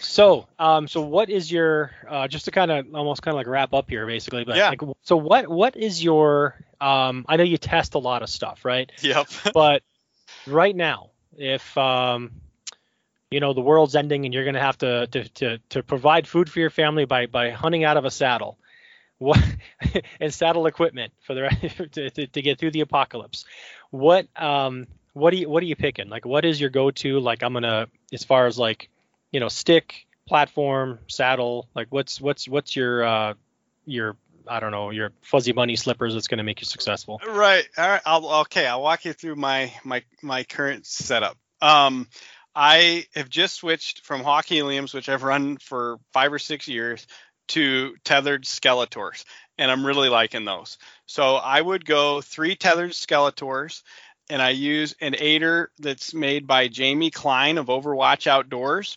He calls it a, a button aider. It's basically a uh, a Versa style aider, so it's got a loop at the top, but the loop is made out of the the webbing kind of folded over and then sewn around with a, another piece of uh, fabric on top of it. So it's just mm-hmm. basically a loop at the top. And uh, when I climb up, I hook that loop on the bottom step, and then I have you know the bungee that goes from the aider to my belt. And so when I step up, it pops off the step. Yep. And then when I come down, I lengthen the aider and I hang it off the top step. and and then climb down that way. And that works really good. I love those tethered skeletors. Just the attachment system is is phenomenal. They get good standoffs on them they're holding well you know. So that's what i would run from a stick and aider perspective. Moving on to the platform i've tried a lot of different platforms. I'm just a minimalist kind of guy. Uh, so i like the tethered predator and i pair it with typically two to three steps on the strap uh, right now, I, I run squirrel steps, but right now I have three plastic Ameristeps on the strap, mm-hmm. and and I love love that setup. I'm going to be trying out a Lone Wolf custom gear platform here pretty soon. Their new small platform that that uh, depending on how it does with side pressure and the ability to to adjust and push off of it, I, I may switch, but we'll see. Um, so then from uh, let me move on to let's do ropes. So I run a eight millimeter Oplux. Um, you know, lineman belt with a CT roll and lock. I've tried all the mechanical devices. I like the CT roll and lock the best. And then from a tether perspective, I actually just switched my tether. Oplux I have found not to. I, I think it wears very easily. Um, mm. The the sheath of it I found after a, a year or two of use kind of starts to break down and it'll gunk up your friction hitches. So I'm just I'm losing a lot of l- trust, so to speak, in Oplux. I just I don't like that about it. And so I just switched to a webbing tether from Aero Hunter. Um, it's basically tubular webbing with a sewn eye on one end, and then they use tri glides for adjustments to shorten hmm. and to, to, take length out and to, to, lengthen it. And it works really, really good. It's got a small learning curve to it, but one or two sits in the trees, you'll get it down. And uh, it's like 48 bucks and comes with a phenomenal carabiner, fusion carabiner. You don't need an ascender with that or anything. It just works great.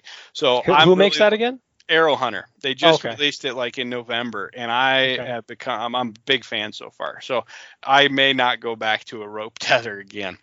Really? Um, so then from a saddle perspective, if you were to put a gun to my head and made me pick one, I would probably go with the Dryad Drey. Um, just because I my number one I have two big concerns when it comes to a saddle. Is that like the little baby swaddling thing that, that looks like the little baby swaddler it's, that you have uh, like a cocoon? Hammock, it's the hammock saddle. Yep. Yeah. um, I, I, would not have expected you to say that. I know, right? But it is so comfortable. It just blows everything out of the water from a comfort perspective. And I don't. Um, the only time I use it like in the full hammock mode is if I get to my tree like an hour and a half before daylight. I'll I might be sleeping the thing to be honest with you. Yeah. Uh, but other than that, I've got it you know totally compacted down so it's a small footprint you know below my butt, kind of like a traditional saddle. But I like that. It gives me good support. Um, just the most comfortable saddle I've ever sat in by a long shot. Um, so that combined with the fact that it all compacts down to this little tiny belt system, mm-hmm. uh, that's another big thing I've always been concerned about is how well does this thing wear? You know, if I'm going to walk in the woods for two miles before I set up, I want it to be comfortable while I'm walking. And so for that perspective, it's just just fantastic. There's um there's a couple others that are very very close, and depending on the climbing style or the situation I found myself in, I, I would be tempted to grab, but but that's been my go-to saddle lately. Hmm. You know, I, I haven't seen I haven't I haven't watched a ton of videos on that on that Drey yeah. saddle system whatever whatever you want to call it. So maybe i'll i'll i'll, I'll check that out again because i'm like because i don't know you kind of write stuff off right? You look yeah. at it so like eh it's not for me you know? But then like I, I, don't know. I, I, had i had visions of like you know when you're in a hammock and you try to get out of a hammock and it, it's like like comedy because you got legs yeah. and arms like like flinging around all over the place trying to like get up out of it you know kind of thing.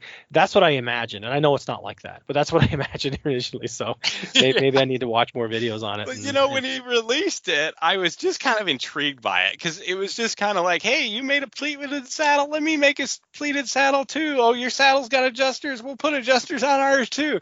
Mm. You know, it was just kind of like that for a while. And he came on with something that was just totally different. So I was like, I I want to try this just because it's so different.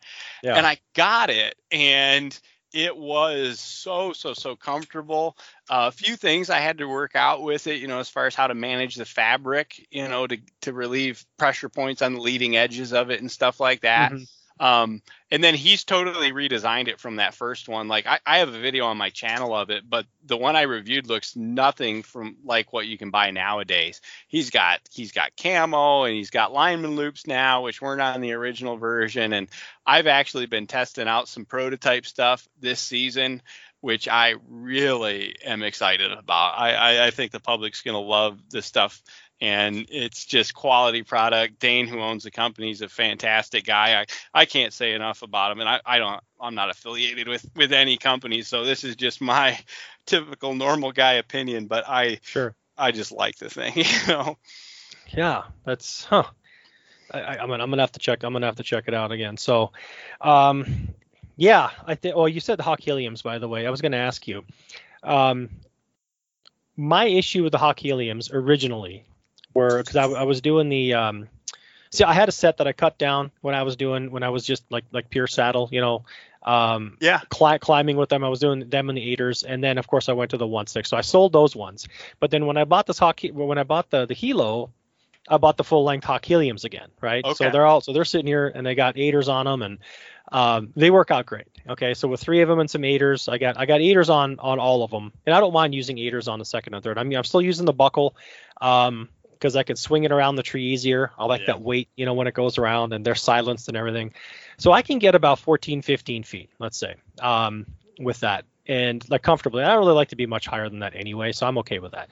Yeah. Um, my issue with when I was just kind of standing on my um, Hawk Heliums before was they had the uh, the Amsteel um, daisy chain on there. Okay. And I would get movement. I would get I would get flex. I actually had a um, uh, what do you call it, an, an artisan outdoor platform on on oh, top oh, yeah. on the on the on that one.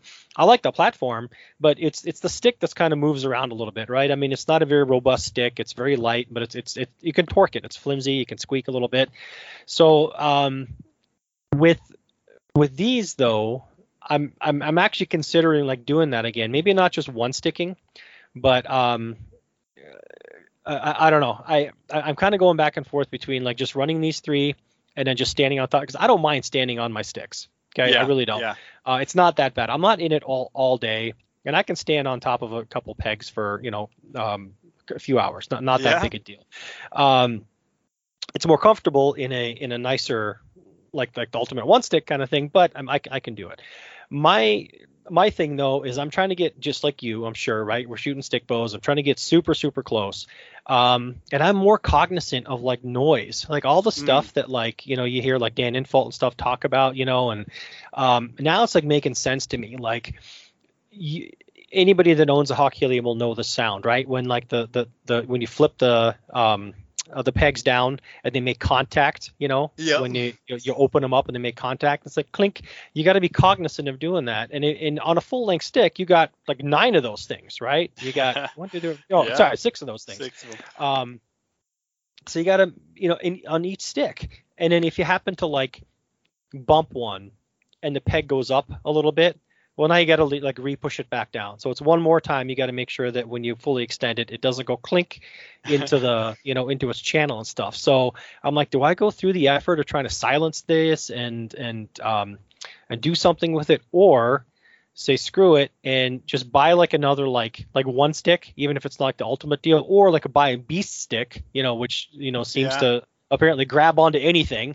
Right. You know, and use that as a one stick and just you know I, I I don't know. I'm I'm kind of up in the air about uh, about doing that. But I mean I like the Hawk Heliums for the weight and everything like that. But now it's like the more you do this and the more you kind of refine your um, okay this makes noise here. Uh, this makes it difficult to do this here. Um, i'm like man I, it's you, you you you get more nitpicky about everything. Yep yep. I, I tell you i had an epiphany about noise this this fall because I have bought my heliums, yeah, five or six years ago, right? And I modified them. So I bought the three step ones. I cut them down. So I think my overall length was 26 inches and my step to step was 24. So I'm six foot tall. A 24 inch step does not bother me at all. So I would mm-hmm. set them up so that I had a 24 inch aider, a 24 inch step, and I would mount it at head level. So for every stick, I was getting consistently six foot. So mm-hmm. three sticks, 18 foot, put my platform two feet above that, 20 feet, boom. That was just a phenomenal way to yeah. do it for me, right? Um, and the way I carry them in, I use a, an Eberlestock F1 mainframe pack. So it's a frame pack, and I've got a couple of pouches on the outside of it. So I never stacked the sticks. I always had them like two on the outside and one in the middle, right?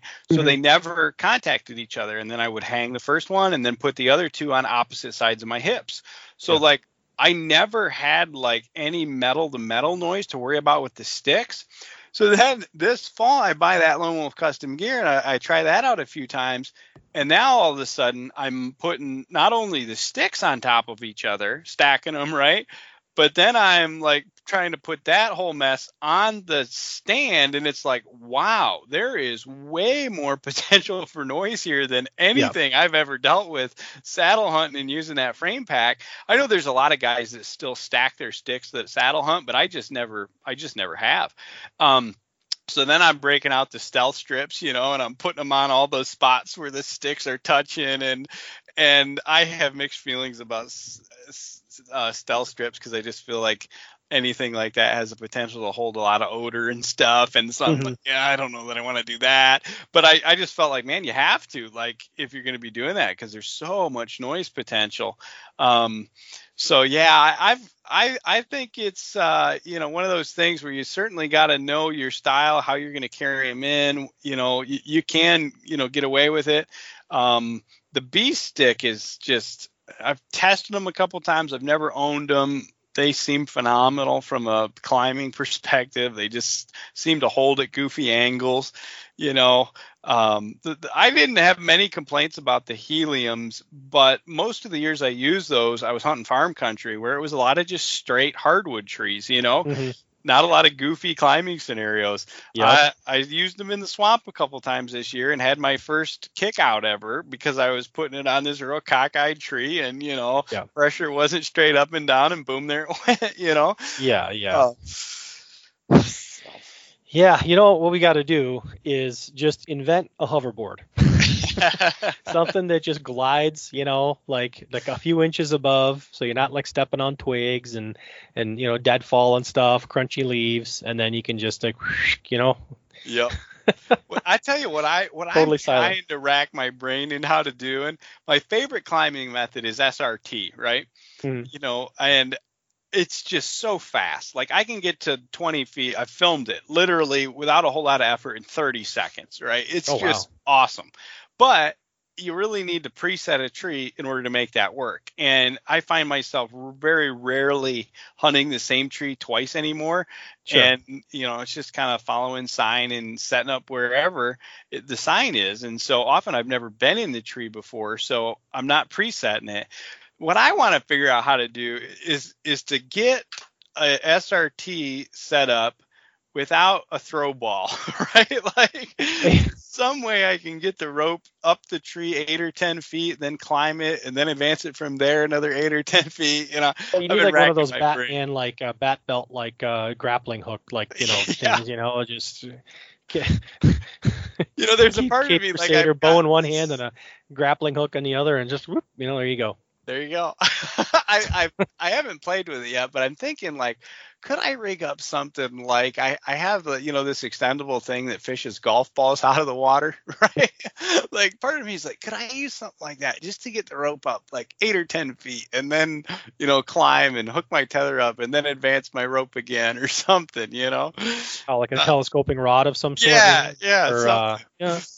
Yeah, yeah. Then you're lugging that thing around. Right. Yeah. There's so much for super mobile, you know, light mobile, whatever. no, yeah, and, and, it, and it's and it's crazy me. because like I'll, I'll, sit there and I'll think about it and I'm like, you know what? The, and it, you sometimes I'm sure you get this, but you just get so frustrated with it. You're like, you know what? Screw it. I'm just gonna walk around and I'm just gonna take like not even like a stool, you know, and just be on the ground. I'll take a ghillie suit, you know, or like a leafy top, Yeah. and I'm gonna be the ultimate in mobile. Maybe I'm not gonna be in a tree, but man, can I cover some ground? And if I don't like sitting here, I'm gonna move five feet away, and I can do it in like two seconds. I think ground hunting's going to be kind of the next. Me and a buddy have talked about this. The next big wave in in the mobile hunting. I, I did it more than more than a handful of times this year, especially in the morning hunts where I was like, I don't really feel like climbing a tree in the dark and Mhm. getting up there and having no shooting lanes. You know what I mean? Like, well, that's what I was counting on for most of the season. level. You know, uh, of like, okay, man, I'm just gonna walk around. Like, I'll take like a ghillie, um, maybe a top or, uh, or like a leafy top or like a leafy uh, uh, mask, you know, head net kind of thing, Yeah. and just like walk, cause that's that's all I had time to do. And I'm like, okay, if I'm find something and I can like set up somewhere, I'm just gonna crouch down, put the head thing on, and just sit and wait. You know, at like, you know, at uh, the, you know, grass level kind of thing. So.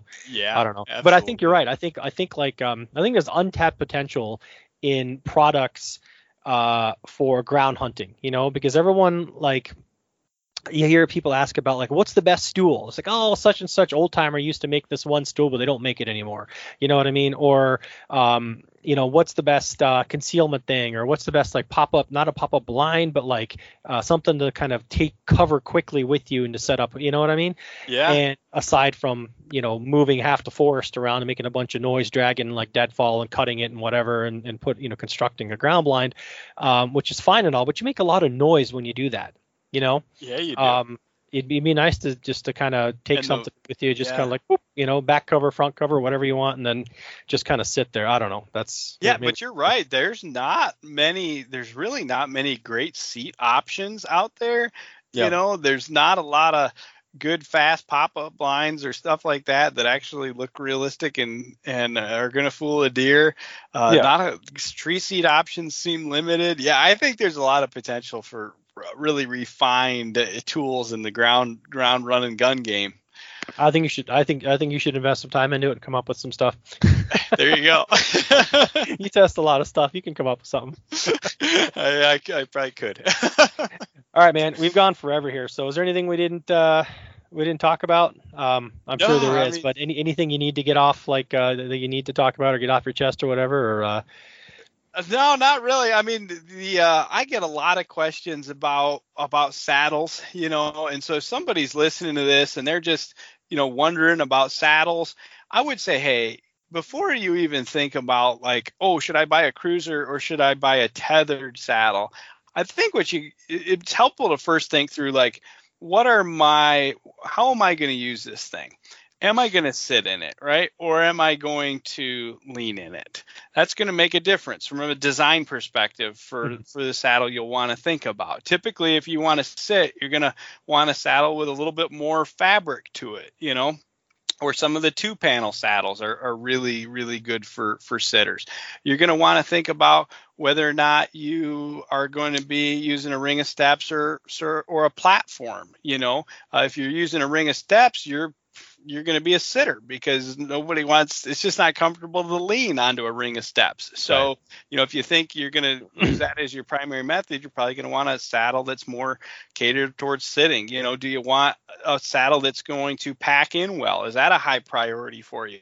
That's probably going to be something totally different than some of the saddles that you know are are very very comfortable. So all those things i think are things that i would encourage a guy to sit down and think through like okay is my saddle am i a run and gun hunter or am i going to go just to the same tree and hunt it 20 times a year? You know how am i using this thing before they decide oh i should just go out and buy a Tethrd Phantom you know or an Mhm. xc or whatever it might be you know? So um, that would just be my my two cents and what i have encouraged people to think through over the years here's a good segue for you. So, where would one uh, one actually go on YouTube to find such reviews?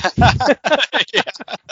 So uh, my my channel is just called Saddle Hunting, um, with a space between the two words. Um, my name's Spencer uh, Valeri. You know, you can email me uh, at saddlehunting at gmail.com and I can I can answer questions there on Facebook or whatever. And I'm more than happy to try to help help help guys out if I can and and get them pointed in the right direction. And I try to be as unbiased as I can. So um, I try to just try the saddles out and then give my honest opinion about what works, what doesn't, and and give people the, the straight facts. Cool. Awesome. Man, I want you to hang out with me here to when I uh, wrap up here. So, um, thanks for being on. I really appreciate it. It's late for you. Um, oh, I appreciate you having me, man. Yeah, thanks. hope hope uh, hope, hope everybody uh, you know is, is doing well in the well, well the recovery at your house. And um, yeah. so everybody go go check out Spencer's channel. Um, if you like this episode, please like, share, and subscribe. Super important. Leave a rating. Super super important. And um, yeah, uh, Bowhunting Soul YouTube channel, uh, Instagram, all that good stuff. So, all right, everybody, thanks for listening, and I'll talk to you next time.